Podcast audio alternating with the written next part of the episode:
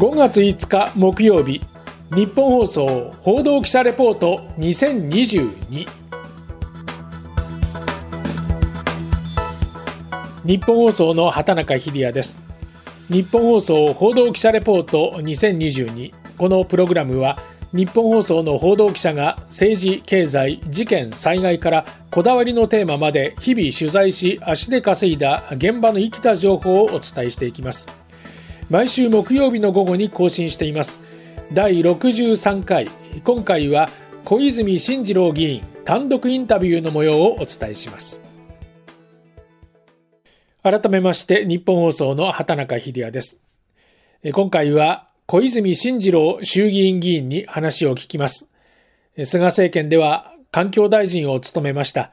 現在は衆議院環境委員会の理事、自民党の総務会長代理、そして一児の父親でもあります。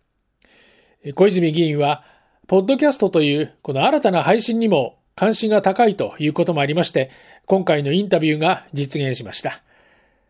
さて、今日は5月の5日、子どもの日。こんな話から始まりました。子どもの日、まずはいかがですか？お子さんはもうすっかり大きくなりました。いや、最近重くなりましたね。今2歳3ヶ月なんですけど、どんどん大きくなってね、でも一緒にいると本当に可愛くてね、一つの自分の中の今日々の、癒しというかね、もちろん大変なこともありますけど、はい。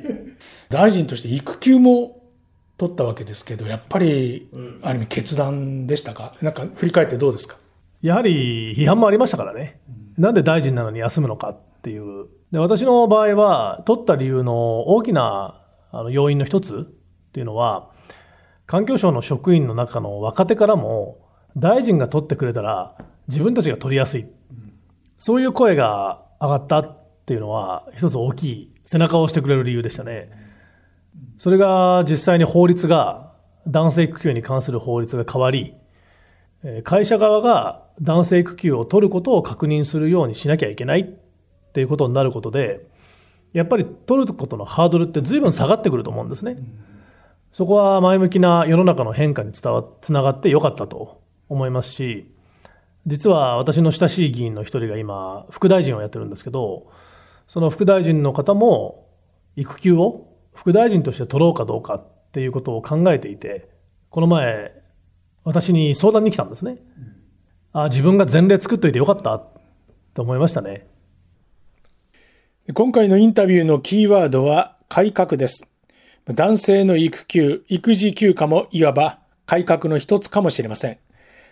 小泉議員はご存知のように様々なプロフィールを持ちますが、その中で一貫して取り組んでいるのが国会改革です。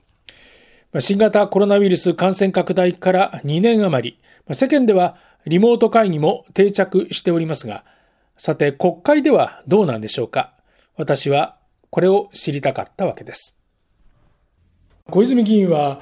かねてから国会改革に力を入れていた。新型コロナウイルスの感染拡大からもう2年以上が経過しました。改めてこの国会改革の現状、どのように感じられますか？まず、進んだことがあるのは間違いないです。はい。ただ、それが、世界が今これだけ、ウクライナのことも含めて、激動の時代に突入している中で、その動きに対応できている国会になっているかというと、なっていません。まず、進んだということからすると、はい、議会の運営費の中には、紙ベースになっていることで、相当億単位の予算が使われていることがいっぱいあります。それもペーパーレスを進めて、もうこれだけデジタル化と国も挙げて言ってるわけですから、国会のデジタル化、国会の DX ですよね。これを進めていくという観点では、実はこの国会中も、今までペーパーレスにならなかった、これ一般的には全然知られてないんですけど、官報っていう、官僚の官に、報道の方で官報なんですけど、官報っていうものも今までは紙でした。これを紙での配布をやめてインターネットでの閲覧に切り替えますよっていうことが全会一致で決まりました。で、こういったことによってやはり経費の削減には間違いなくつながります。こういったことは一歩進みましたね。国会改革、一定の進捗は認めながらも、まだまだ、それは最近の出来事でも感じられたといいます。この前のゼレンスキーウクライナ大統領のこの国会演説というのも、あれ実は国会議事堂の中で行われたものではないんです。あれは議員会館の中で行われてるんですね。それをまあ国会演説と銘打って、で報道もゼレンスキー大統領による国会演説が行われましたっていうニュース報道になるんですけど、国会演説っていうのは国会の中で行う演説が本当は国会演説だと思いますよね。議員会館での演説にせざるを得なかったというのは、例えば国会議事堂の中でウクライナとリモートでつないで、それでスクリーンを議事堂のどこかの部屋に出して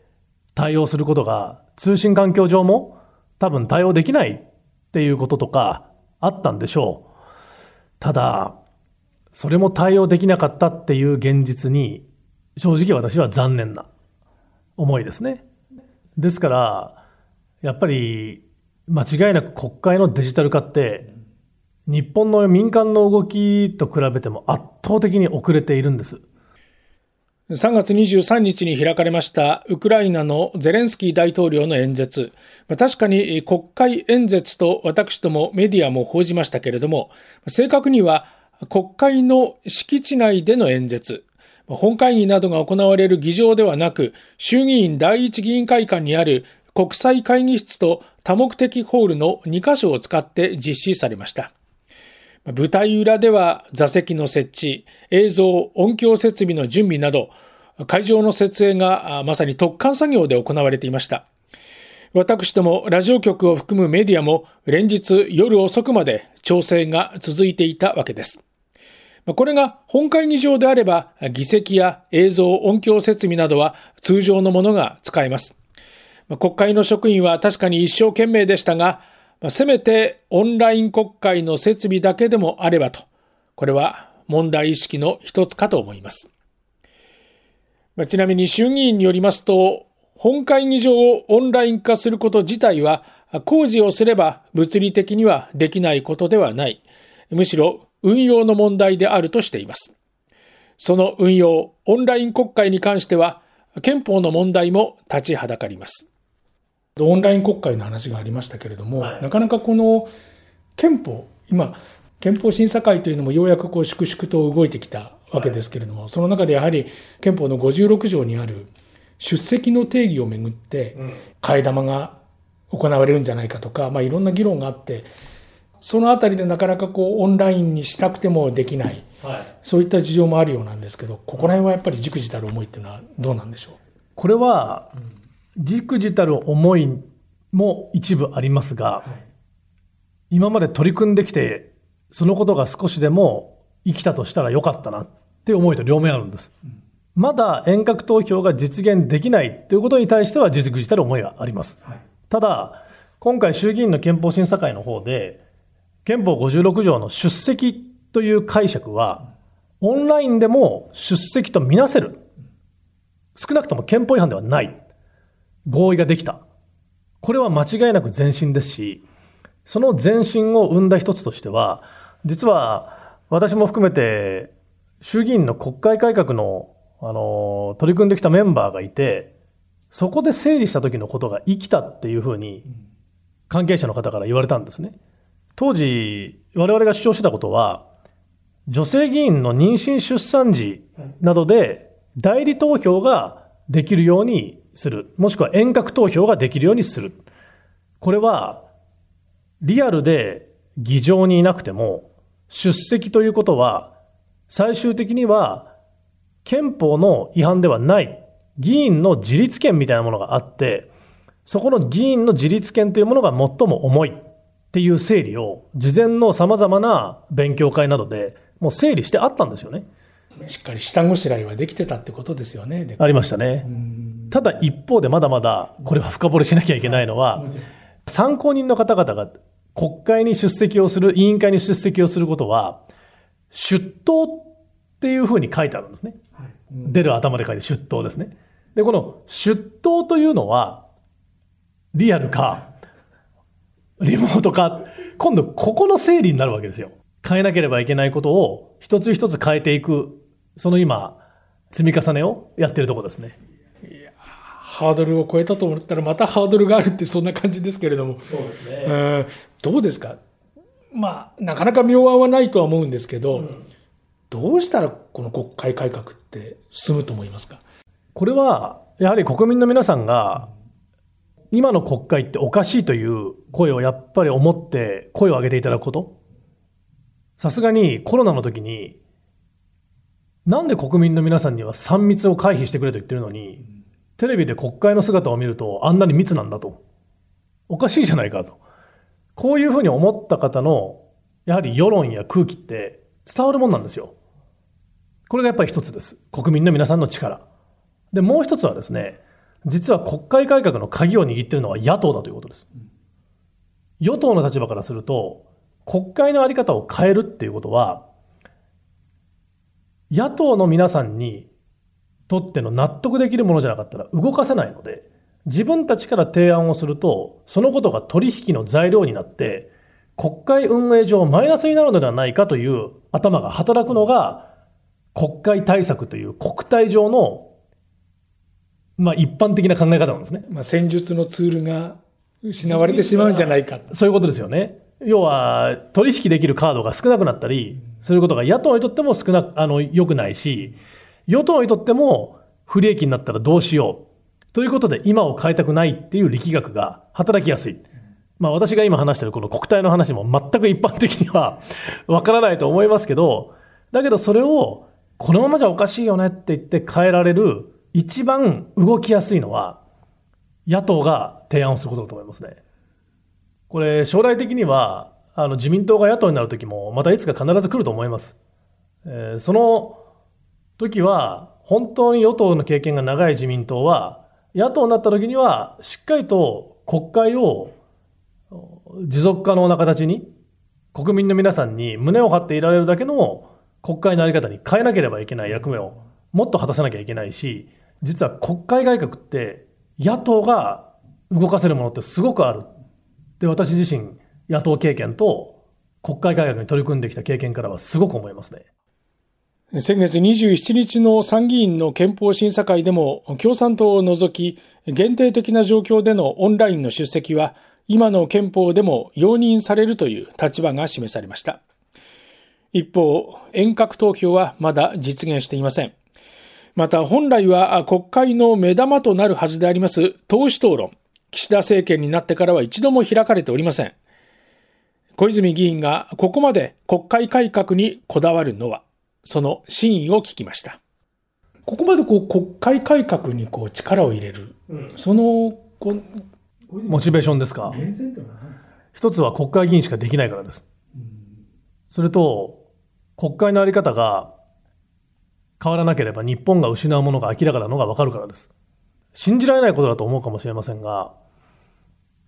明日どういう日程になるかも国会って分かんないことがよくあります。これは実は県会議員さんとか市町村会議員の方が国会議員になられてから驚くことの一つが、地方議会は何月にどういう議会がある、事前に分かります。国会に来て驚いたと。そういうことに加えて、今これだけ国際的な動きが大きい中で、この前イギリスのボリス・ジョンソン首相がウクライナのキーウに行きましたと。そしてフランスのマクロン大統領がプーチン大統領と会談をしましたと。こういう安全保障とか外交の危機の時って、総理や大統領の仕事って何かっていうと、何よりも外交安保で国際的な協調をしたり情報交換したりすることですよね。日本の総理は世界で一番議会に出席する時間が長く、日本の外務大臣も世界で一番国会に縛られる。外交を国会出席で絶対に外務大臣じゃなければいけない、質疑じゃなくても国会の理解が得られずに外交に行けない時もある。こんなことを続けていて誰にとってのプラスになるのか。私はそういうのを変えられるのは国会議員しかいないから、国会改革というテーマっていうのは少しでも変えとかなければいけない。それは国会議員の責任だと思って取り組んでますね。小泉進次郎議員、最後はウクライナ情勢を語ります。今、環境委員会、そして総務会長の代理でもいらっしゃいます。そして一児の父でもいらっしゃいます。今やりたいこと、これからやりたいこと、何でも結構ですけど。そうですね。まず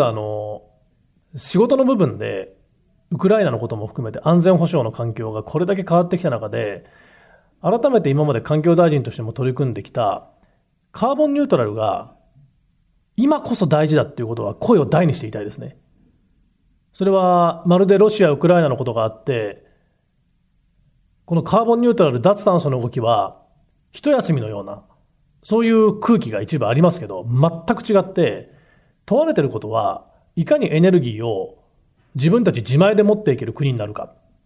そして、いかに、今回小麦価格の高騰とか話題になってますけど、いかに食料を安定的に日本人が飢えないように確保し続けられる国家になるか。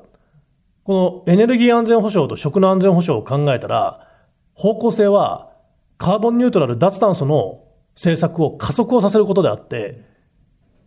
一回手を緩めることでは全くないんです。それとは別で、このウクライナ情勢とか外交安保と関わるんですけど、今回の戦争で見て明らかなように、これからの戦争はハイブリッド戦争が当たり前の時代になります。しかし日本はサイバーの分野がものすごく弱い。この致命的な遅れを放置したら、いざという時に日本は国民の生命と財産を守れない。だから私はサイバーセキュリティの今強化に力を入れていて、私の地元の横須賀というのは、陸海空の自衛隊、米海軍の横須賀基地、防衛大学校、そして NTT の研究所、そういったことも含めてインフラがありますので、横須賀をサイバーセキュリティの拠点となるような後押しをしていきたい。ウクライナ情勢というのは逆に言うと、日本がやるべき課題が見えてきたというか、はっきりさせたということも言える。もともとある宿題の重さを増幅して浮き上がらせたっていうのがコロナとウクライナだと思います。で、その両方に対する答えの一つがカーボンニュートラルだと思います。国会改革、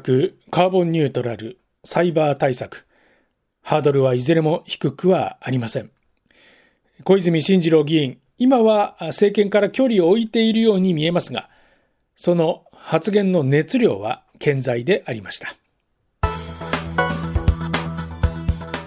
今回ポッドキャストで配信した内容は、日本放送のオフィシャルホームページでも連載しています。報道部畑中デスクの独り言で紹介しています。ぜひこちらもチェックしてください。日本放送報道記者レポート2022。来週は宮崎裕子記者がウクライナ避難民、日本での生活状況と題してお伝えします。今回の担当は日本放送の畑中秀也でした。お聞きいただきましてありがとうございました。